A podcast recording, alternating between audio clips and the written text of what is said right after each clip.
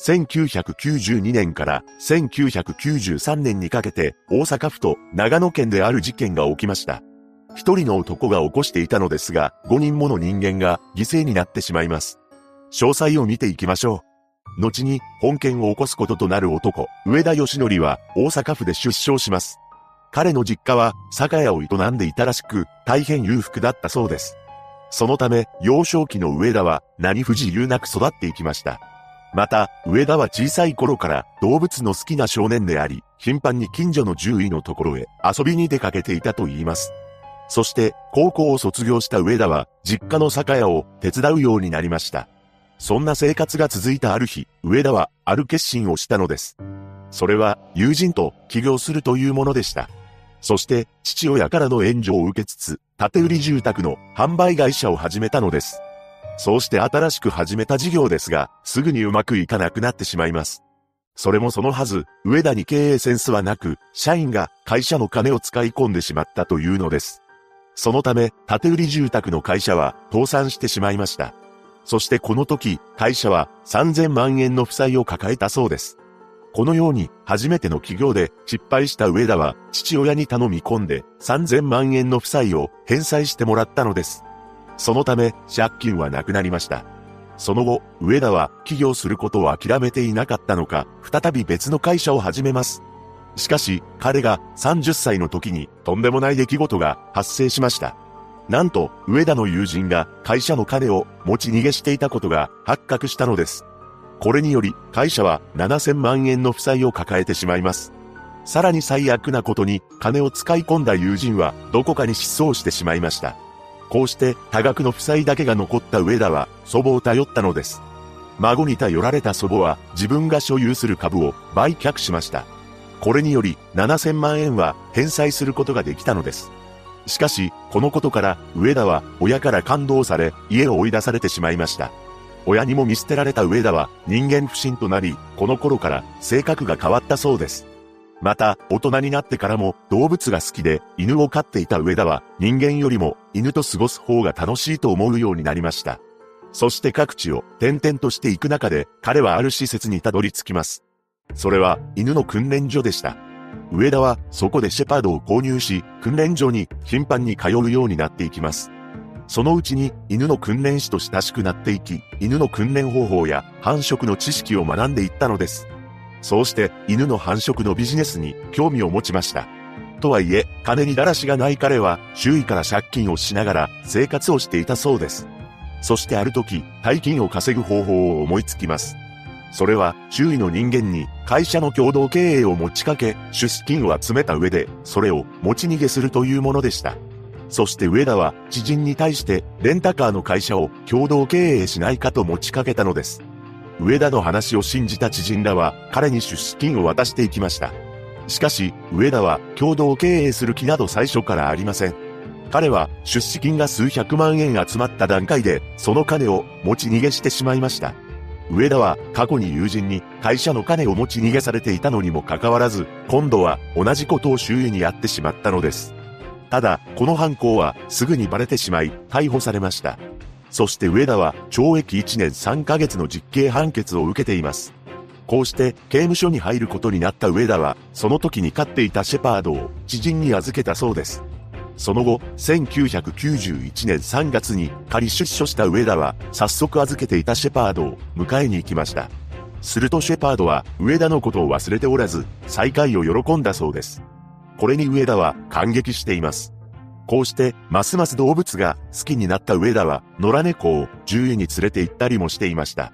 そしてある日、いつものように獣医のところへ上田が訪れていたのですが、その際に一人の客がやってきます。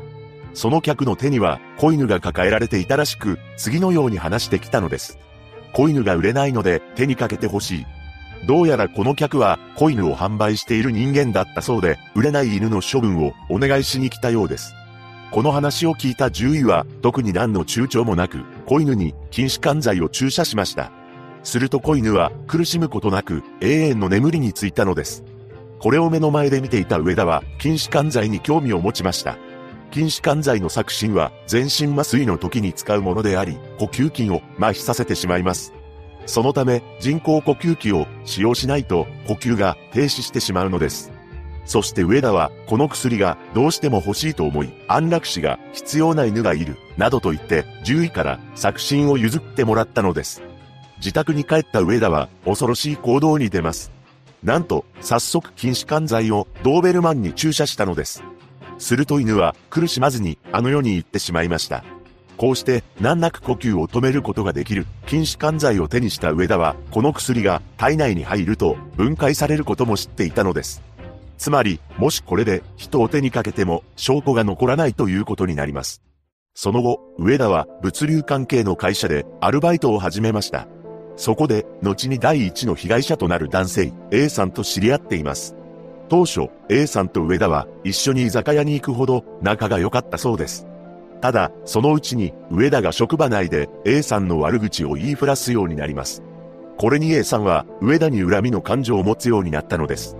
とはいえ、上田は、この会社を辞めたため、この時に何かしらの事件が起きることはありませんでした。そして上田は、またもビジネスを始めようと考え出したのです。次に、彼がやろうと思ったのは、畜犬業だったそうです。そして犬の繁殖場と訓練所にするために長野県塩尻市にあった土地を借りています。この時から上田は自分のことを犬の訓練士と名乗るようになり、業界誌に広告を出して出資者を募集するようになったのです。さらに犬を散歩させている人に自ら声をかけていき、繁殖や訓練の勧誘をしていきました。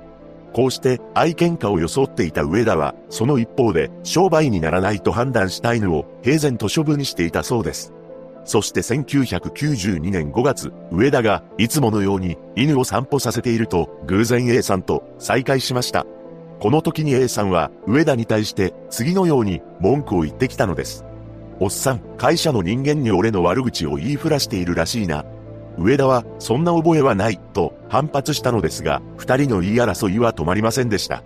ただ、上田は一度 A さんに謝っています。しかし、その謝罪は全くの見せかけであり、この時にはすでに A さんを手にかけようと企んでいました。後日、上田は A さんに仲直りがしたいという口実で呼び出しています。そして彼を車に乗せました。すると A さんがお腹の不調を訴えてきたそうです。これをチャンスだと思った上田は A さんに対し下痢止めやなどと言って睡眠薬を渡したのです。これから自分がどうなるのか全く分かっていない A さんは、その薬を飲んでしまい、眠りにつきました。そして上田は車を走らせて、ある場所へ向かったのです。それは、犬の訓練施設予定地として借りていた、長野県塩尻市の土地でした。こうして犯行現場に着いた上田は、あろうことか A さんに対して禁止管剤を注射したのです。これにより彼の呼吸は止まってしまいました。それから上田は A さんのことを訓練施設予定地の畑に埋めてしまったのです。そうして元同僚の命を奪った上田は何事もなかったかのように日常に戻り、運送会社でアルバイトを始めました。そこで次の被害者となる男性 B さんと知り合います。上田は B さんに次の話を持ちかけました。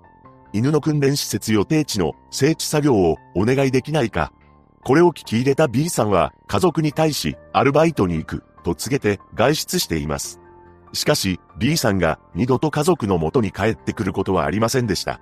上田の依頼を聞き入れた B さんは、長野県塩尻市の訓練予定地の整備作業を行っています。そして作業も終わり、B さんが上田にバイト代を求めました。しかし、上田はバイト代を払う気がなかったのです。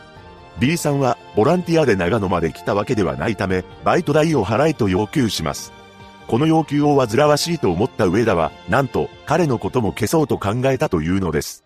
そして前回の A さんの時と同様に禁止管剤を B さんに打ち、畑に埋めてしまいました。